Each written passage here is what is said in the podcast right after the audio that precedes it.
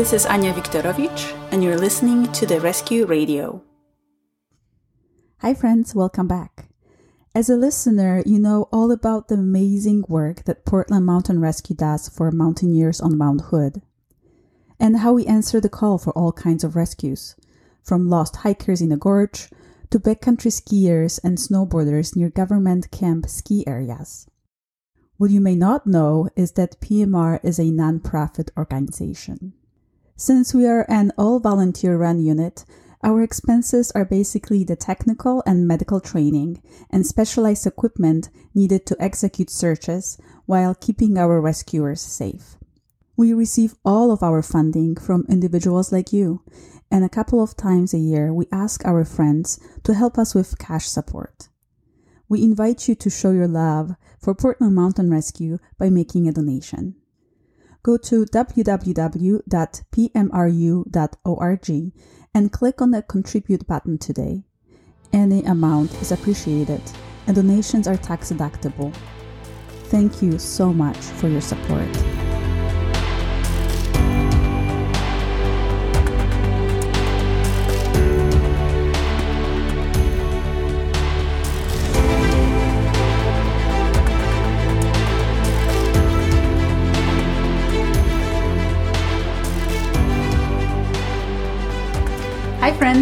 I have my teammate from PMR, Tom Gall, here with us. Hi, Tom. Hi, Anya. We decided to talk about two accidents that Tom was part of. One was a cross country skiing accident, and another, and another was a canyoneering one. Tom, can you introduce yourself to our listeners?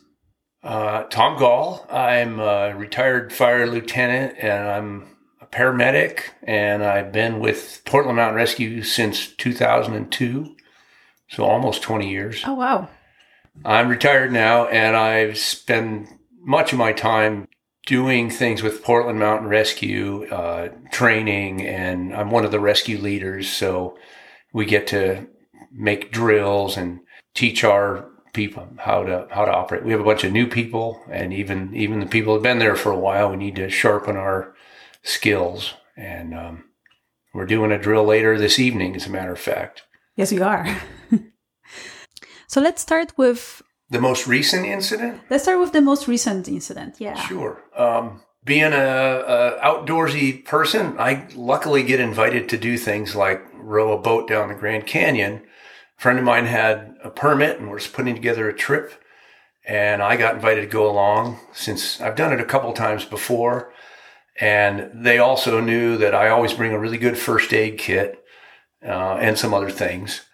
So uh, on this one particular day, you know, we were halfway down a 21 day trip floating down the Grand Canyon and we had a layover day. Uh, A lot of the folks on the trip are really excellent rock climbers and but we want to do some canyoneering, which is mostly rappelling um, down some slot canyons and things. So we did some great hiking and on this one particular layover day, we were gonna go up a side canyon, uh, you know, around the top and then descend it using ropes. And there was, you know, two or three moderate rappels, 50 footers, let's say. How many people were on that trip? There's 16 of us. Oh, 16. Yeah. And, um, we got to the first rappel. We entered the canyon from above and, you know, it started getting narrow and narrow. And we come, we're down on a slot now and we get down to the first rappel and there was an anchor with a rappel ring, like a piece of webbing tied around a boulder that basically you're standing on and a very low anchor. Um, and, and it was an overhanging about a 50 foot rappel and you thread your rope through the rappel ring and we had long enough rope for both ends to reach the ground. And everyone was very eager. And i guess one of the, the first points is that don't be too eager and think about the consequences. Mm-hmm. And some some folks ran ahead or, or whatever. I was i was slow checking harnesses and making mm-hmm. sure we had the proper gear. And um, someone went ahead and rigged the rappel mm-hmm. and actually rappelled down it. And before i even got there and then i got there and i looked at that anchor didn't like it it was very difficult rappel in that your anchor is between your ankles and you have you know mm, I on an overhang the safest way to do that is to get down on your belly and slither over Yeah.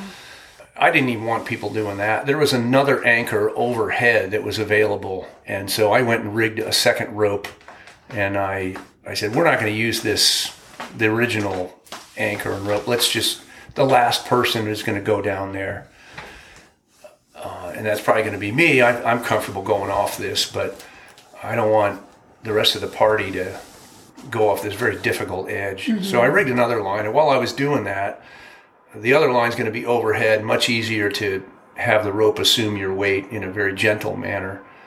But our trip leader apparently uh, maybe didn't hear me or or didn't realize I was rigging up a, a safer line and went ahead and rigged up on this this first line with the really low anchor and started the rappel and actually inverted upside down. Now she had a helmet on, but when she inverted, her head swung underneath and the helmet was maybe a little loose and exposed the back of her head. Oh no. And she swung upside down and smacked her head on something underneath the overhang and was knocked unconscious and was hanging upside down off this 50 foot rappel.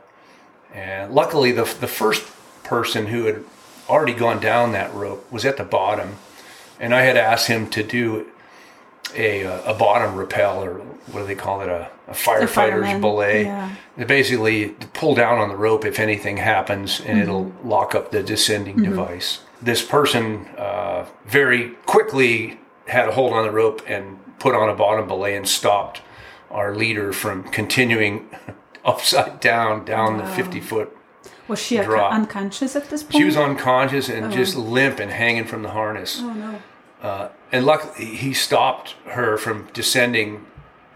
Uh, but now she's underneath an overhanging lip, upside down, uh, unconscious. You know, blood coming out of the back of her head, and it was really, uh, really scary situation. You know, in the blink of an eye, something as simple as a rappel. Never mind, it was a difficult rappel, but people take rappelling as being easy, and it can be. But the consequences of uh, screw up are are great. Yeah, a lot of times it's the most dangerous part of the whole rock climbing part is the rappel. It's true. You're totally dependent on your anchor, and this Yeah. anchor was pretty sketchy and in a in a very awkward position. So, Mm-hmm.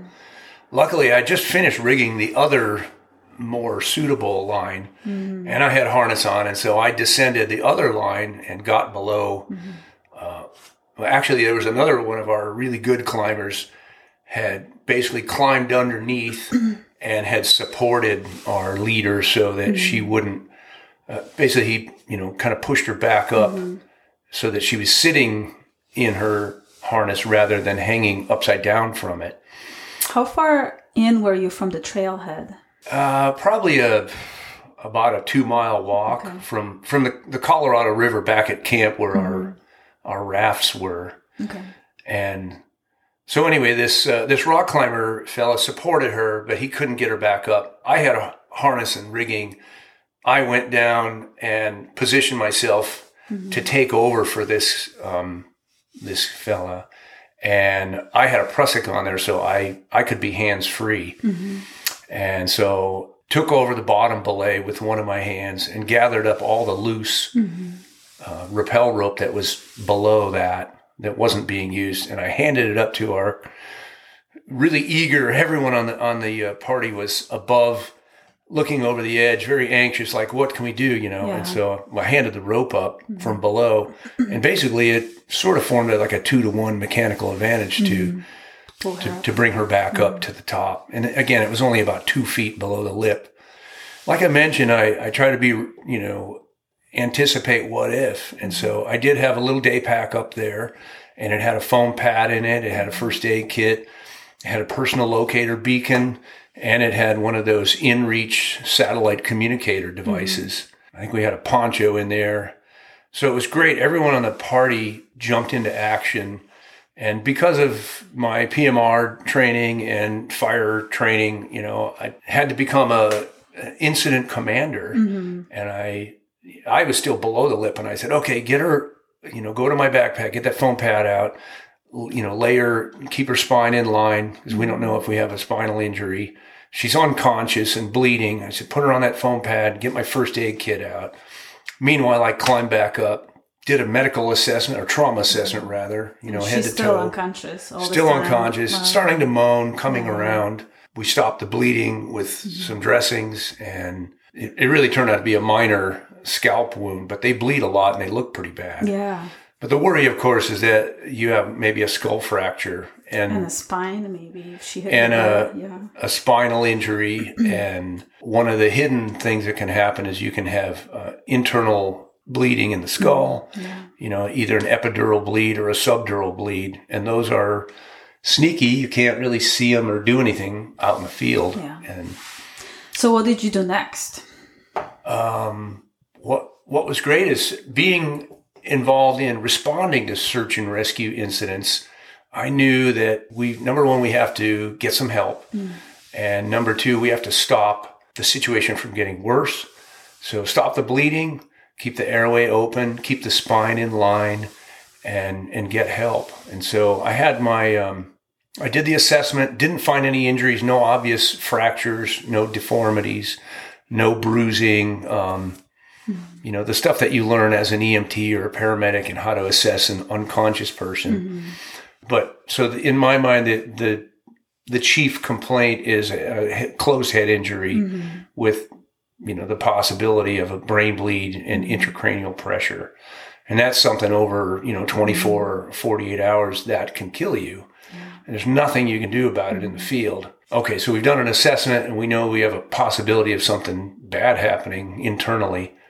So we made the decision like we need to evacuate mm-hmm. her and everyone on the team was in agreement. So we activated the personal locator beacon and they don't work well in the bottom. Anything that talks to a satellite doesn't work well in the bottom of a slot canyon. Yeah. So one of our folks, I gave him the PLB and I said, go up to that boulder up there, you know, a couple hundred yards out of the canyon, which has a big open view of the sky.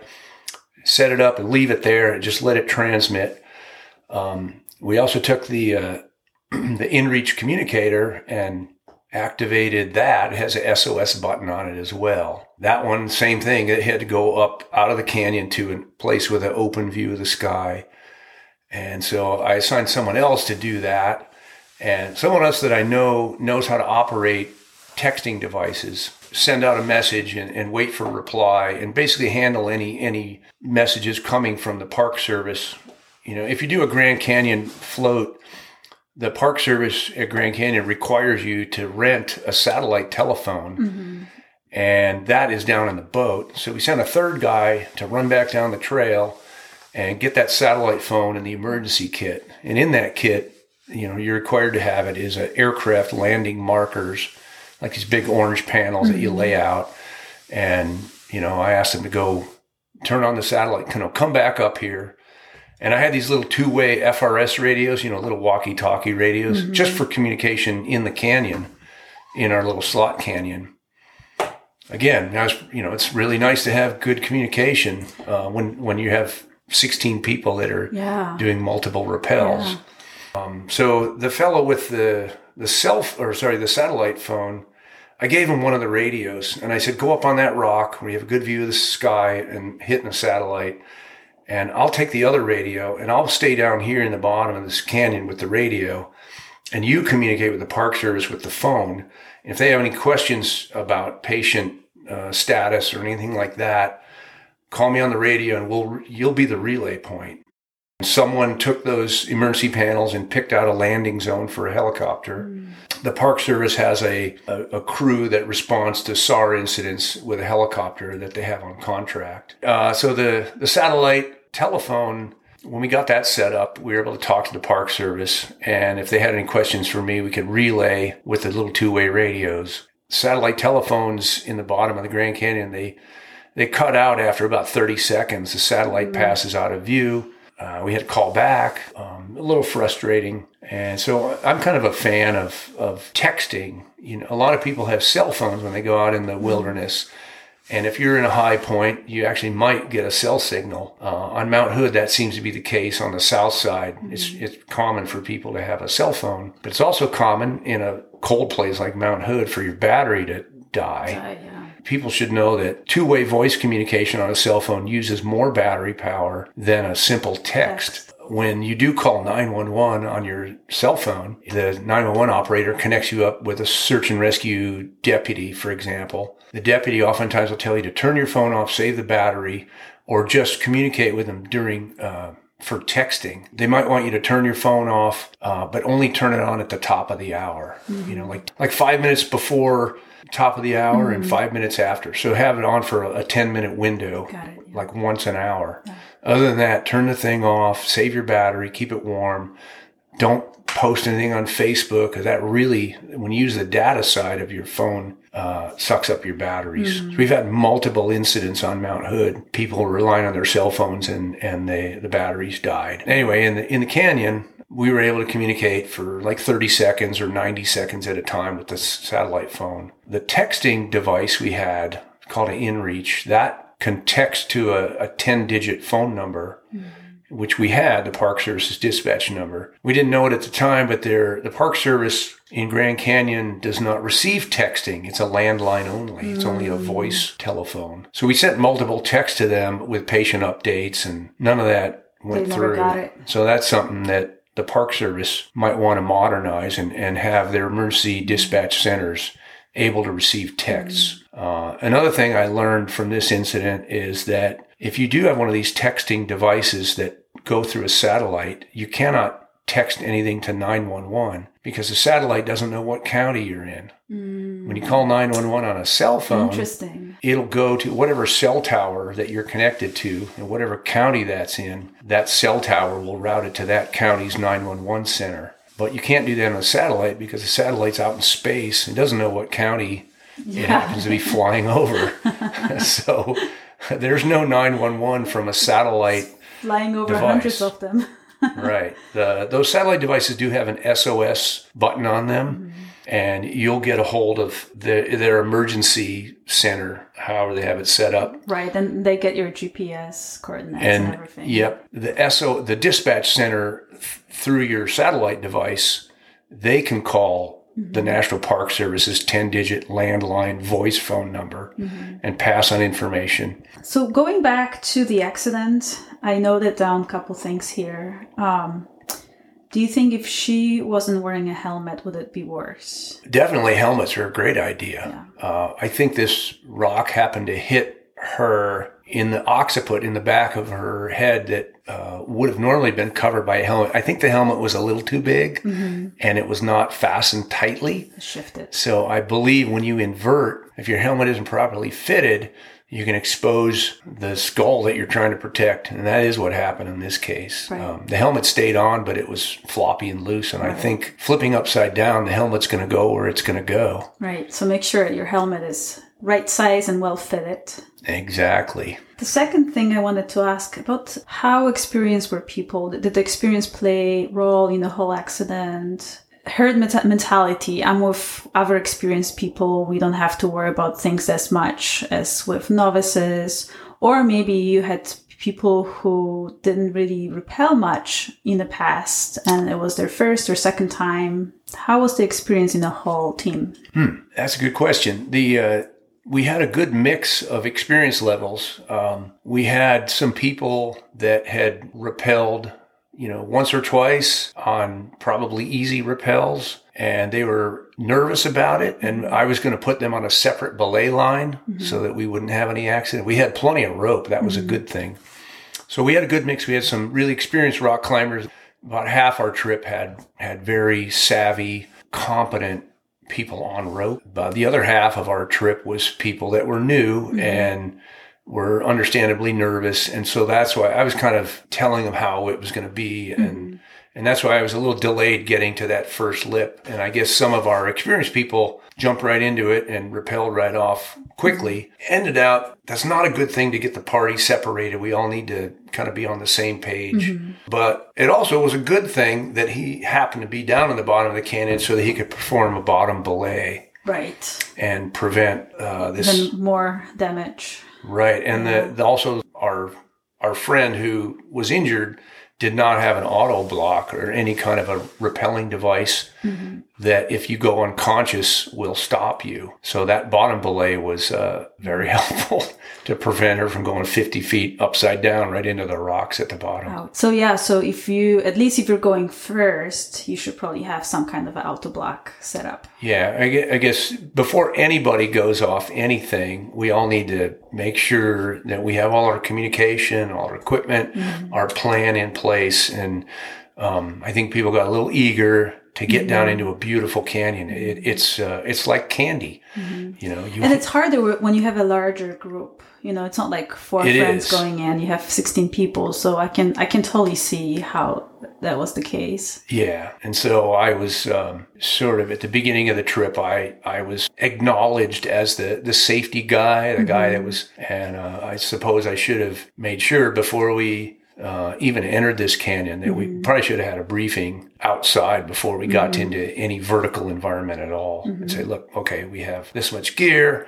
We're gonna. We have a big group. The incident command, uh, or what do they call it, the span of control, was too great for just me. Yeah. And so we needed to divide up into uh, the span of control. By the way, is if you're in a, a party in an, any kind of like an emergency, you, you don't want to have too many people that you're supposed to keep an eye on. You know, typically no more than seven, preferably like three to five. So for every, if you could great, break up into groups of three or four or five with mm-hmm. one designated lead person for each of those groups. It's much easier to keep track of of a bigger group if you subdivide it like mm-hmm. that. So what happened next? So you got the communication out. Authorities were notified. Then what happened? Our friend woke up after about 5 minutes and was moaning and very disoriented, knew who she was, who her daughter was, didn't know where she was, didn't know what happened. Um, so those are, you know, signs of concussion. Yeah.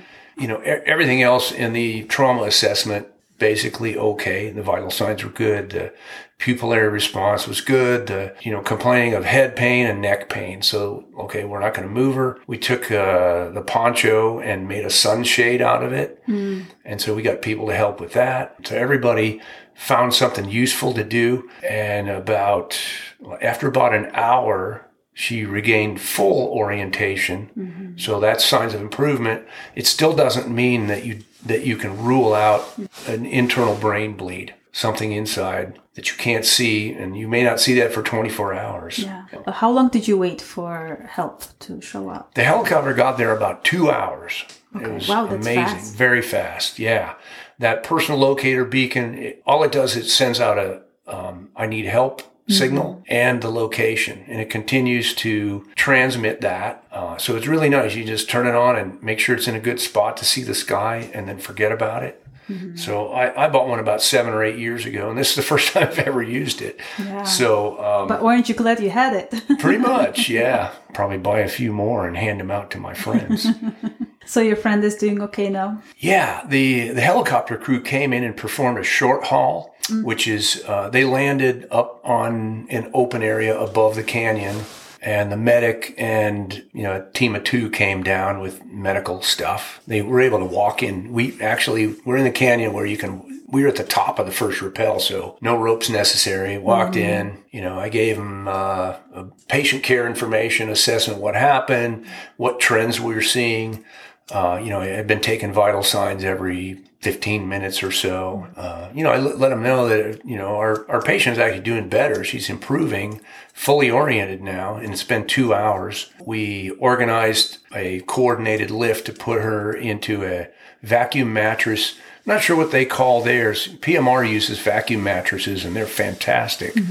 If you're hurt, that's what I want to be put in. This one had lifting straps attached to it. So I, I call it a screamer bag. It's kind of like a vacuum mattress and a sleeping bag combo with um, load rated lifting straps and, you know, like a harness built in so you can't fall out.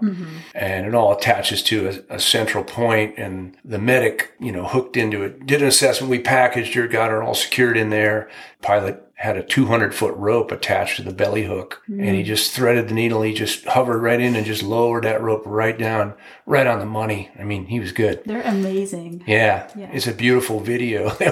we all, the rest of us all cleared out because when a helicopter comes in to a canyon, it blows rocks, a lot of, and we're in the bottom of a slot canyon. Like we got under an overhang, cleared out, and the pilot came in, and the medic reached up there and clipped into the uh, end of the line, and the pilot just lifted straight up like a kid's balloon when you let go. It just went straight up, right out of this little slot canyon. Really beautiful. And then they landed, you know, nearby, put our friend inside, uh, coiled up the rope, flew off to the south rim where there's a clinic and an ambulance, took her into Flagstaff for a CAT scan, and everything turned out to be good. Oh, but you don't know that until you're able to scan the inside of the skull to see what kind of damage happened in there. One thing I also wanted to mention, you keep talking about patient care and you have this amazing training with firefighting and uh, PMR. But I think it's good to encourage people to take WFR or some kind of equivalent to WFR. Um,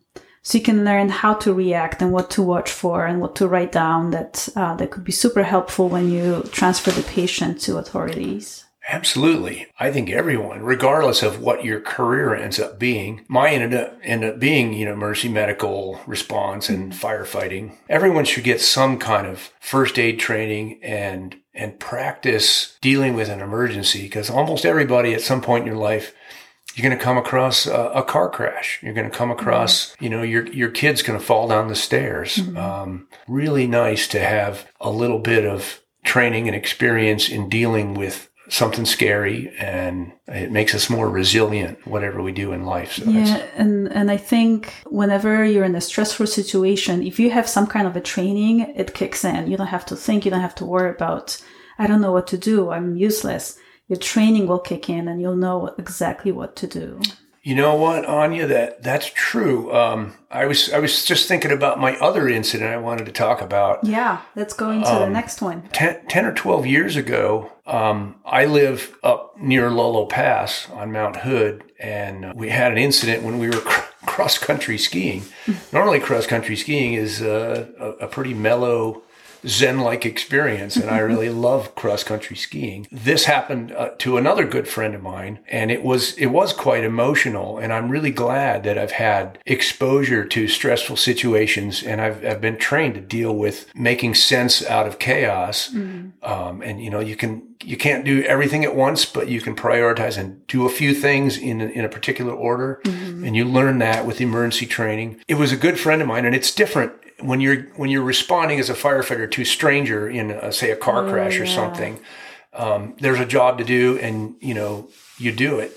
But when it's a good friend of yours, Oh, it's and difficult. and you know that you have no communication, you're on your own. It's it's it. No one else is coming Yeah. unless you deal with it. And so, luckily, that emergency training that we just talked about kicked in, just like you said, and I was all business. I I got the important things done, and it wasn't until later that evening that I suppose I I just I was rehashing the whole incident in my head.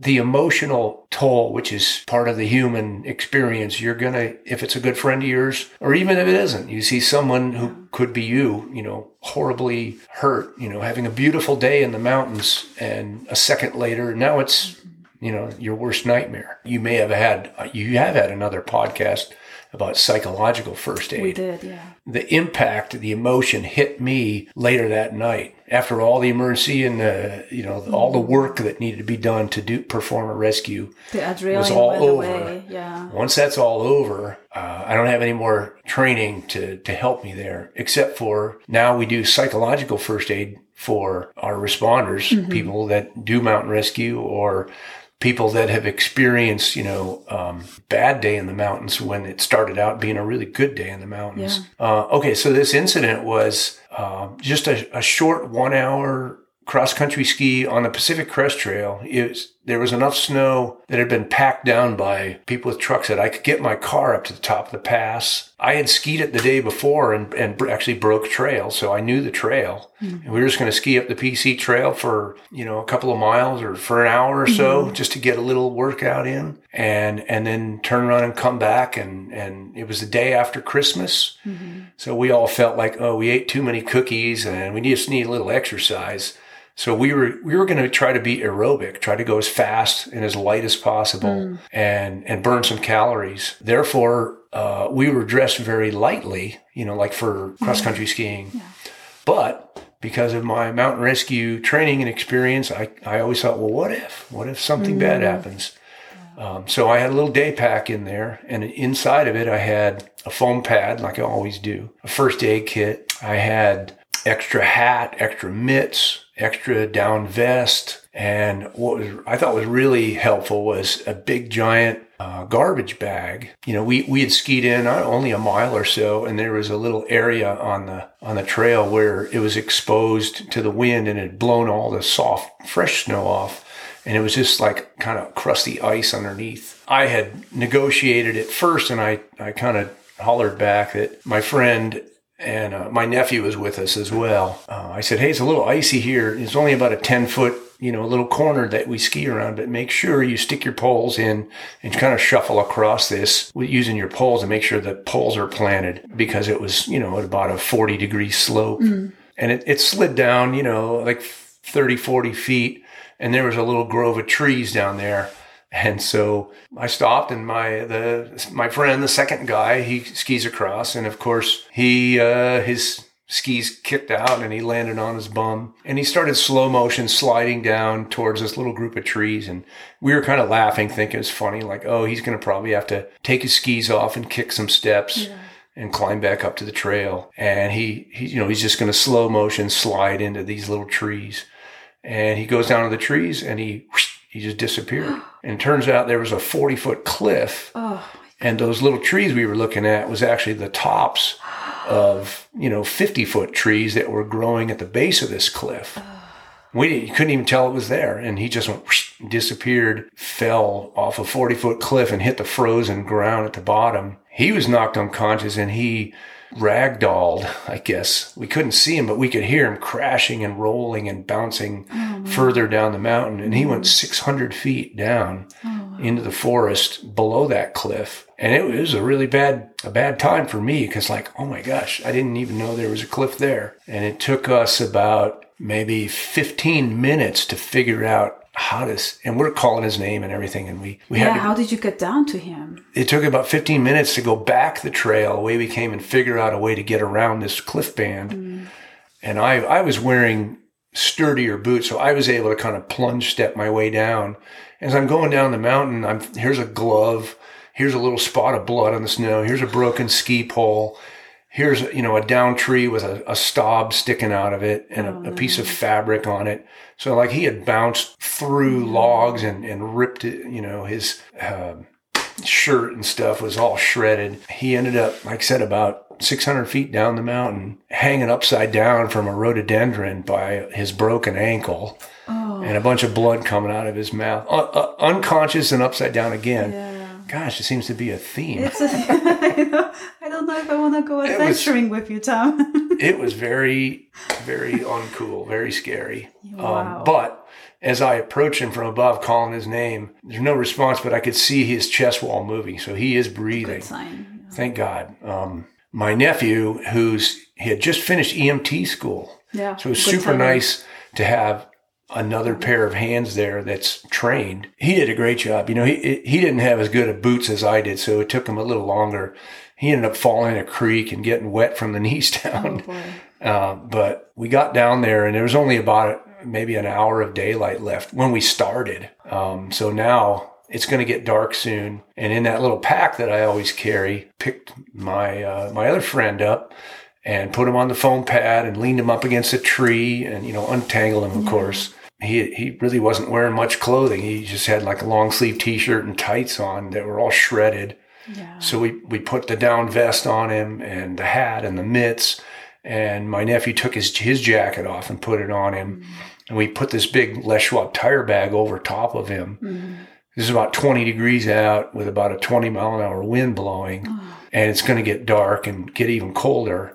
And we're on the, the north side of Lolo Pass where there's there's no cell. And this is before I bought the personal locator beacon. It might be one of the reasons why I bought one. Mm-hmm. So we had no communication. S- Someone has to leave to go get help. So the best deal was my nephew was there, and I said, "Keep him warm." Oh, and, and my friend woke up by the way after we after we kind of got him warmed up a little bit and sat upright, just like the Grand Canyon incident. He woke up, was disoriented, didn't recognize me, didn't know where he was, didn't know what happened. He had definitely a head injury and a broken ankle. Um, it turns out later we found out that he had four broken ribs and four fractured vertebrae in his um, thoracic spine. No spinal impact, no spinal cord impact, so that's good. Um, I mean, considering 40 foot fall and then 600. 600 more, feet ragdolling down frozen That's ground. pretty Yeah. remarkable. Yeah, he's a tough guy, hard to kill. I don't think I could have survived that, but thank God he did. Yeah. But he's he needs help. So me being again uh, a PMR member, I, back at home I have a full rescue pack ready to go, and thank God I didn't have to leave my friend alone on the mountain. But I my nephew ended up keeping him warm, and he got really cold because he took his jacket off. But as I left, I said, you know, anybody with a closed head, closed head injury and potential brain swelling, usually altered mental status comes 1st and uh, you know, then you could have neurologic posturing and then seizure, coma, death. Depends on how fast the brain or how fast the bleeding is to putting pressure on the brain. Bad things can happen, and I luckily I did. I had my nephew to take control, and in the backpack I had a little crummy little uh, headlamp, and I think the batteries are pretty old. And I said, look. Keep him warm. Keep the wind off him with his garbage bag. Keep him on the foam pads if he's not conducting heat into the frozen ground. You know, airway open, and he might have projectile vomiting. That's another sign of a closed head injury and intracranial pressure. The other thing that was really nice is I brought a GPS and I turned it on and I made a waypoint. So I knew the coordinates. Mm-hmm. Again, I just because PMR has trained me to bring, you know, these little items like that that Yeah. prove to be invaluable. How far in were you? We were only about a mile from Yeah. from the trailhead. Interesting thing, uh, when I got back up to where my skis were on the trail, clicked into my skis and I skied back to the car in seven minutes. So I was going pretty oh, fast. wow. I skied right through a couple Yeah. of creeks and right over rocks, and I blasted back to the car. Yeah. That was probably stupid because if I'd have got hurt, then there would have been no and help. nobody's coming. going for help. And they wouldn't know. So yeah, I called 911 and had the dispatch put me in touch with a SAR deputy. And I told him what happened, gave him the coordinates for my GPS. And I said, I have a, I'm taking my SAR radio and I'm going to assign myself medical. I'm going to go right back in there with my rescue pack and a sleeping bag, tea and hot packs and, you know, more foam pads and stuff. And I said, I'm going to, we're going to prevent hypothermia from getting worse. Mm-hmm. I said, I'll let you handle the rest of the rescue, but I, it looks to me like we're going to have to do two 300 foot raises to get back up to the trail. And in my rescue pack, I got a couple of chemical glow sticks. I told him I was going to ski back in about a mile, drop a glow stick where I leave the trail and then go about 300 feet down and drop another glow stick at a place that looks like a good anchor for a raising system. Mm-hmm. When I got back down to the neighborhood of my friend, I, I told my nephew, I said, when you hear me coming, I'm going to holler, save the batteries on that flashlight, that headlamp, but turn it on when you hear me and wave it around and make some noise so I know where you are. Mm-hmm. And it was great. As I came down the mountain again, I could hear them and they were singing old Scottish folk songs, Oh. which was I mean, it's another part we talked about before in a podcast. Um, keeping good attitude, whatever it is, singing, telling stories, you know, trying to stay positive is a huge, huge plus. Yeah, absolutely. When when Clay, my my nephew, when he heard me coming down the mountain, he he was worried that I'm crash on my skis or slide the car mm-hmm. into the ditch or over an embankment trying to get home in a hurry. Yeah. And he's all alone with this very badly injured person on a cold mountain with no jacket. So he was really hoping that I was going to be successful and bring some, you know, I'm sure he help was back. he was happy to see you. So he was, yeah, he had a good attitude. But when when he heard me coming, he said it was it was wonderful. And then when I heard them singing Sh- Charlotte the Harlot, uh, don't ask. um, I knew that my friend was back, but he's he's a longtime musician friend of mine, and Uh-huh. and I knew his brain was okay if Yeah. he's singing that. so, So I was worried. How but- long did the rescue last? well, um, it was. It turned out it was pretty quick because I'd given the SAR deputy the coordinates. He actually took the time to punch them into his um, his computer and look it on the map.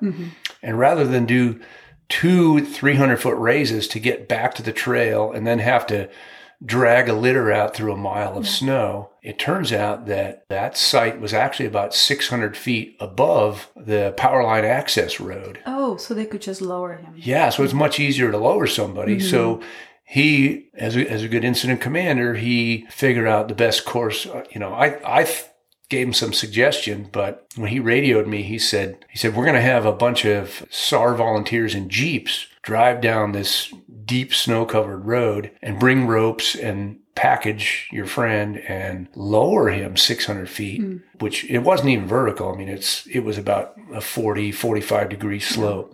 Quite an easy lower down 600 feet, hmm. put him in the back of a Jeep and carefully drive him back up to the top of the hmm. pass where we could put him in an ambulance. And so we were out of there by, you know, midnight or one in the morning or something. So So to wrap up, helmets, super, super important. Well fitted helmet mm-hmm. and worn properly. Communication, best to have two way communication if possible, but one way also works. Always have rescue pack with you. It doesn't have to Yeah. have a lot, but I call it my what if pack. yeah, You know, like I said, I, when I went to the Grand Canyon, I had, I always have a foam pad. Those are super useful in the desert or in the snow. It doesn't matter. You can make splints out of it. Uh, I always have a first aid kit, and usually that's sometimes substantial, but for the average, you know, like going mushroom hunting, it's just a little pocket first aid kit.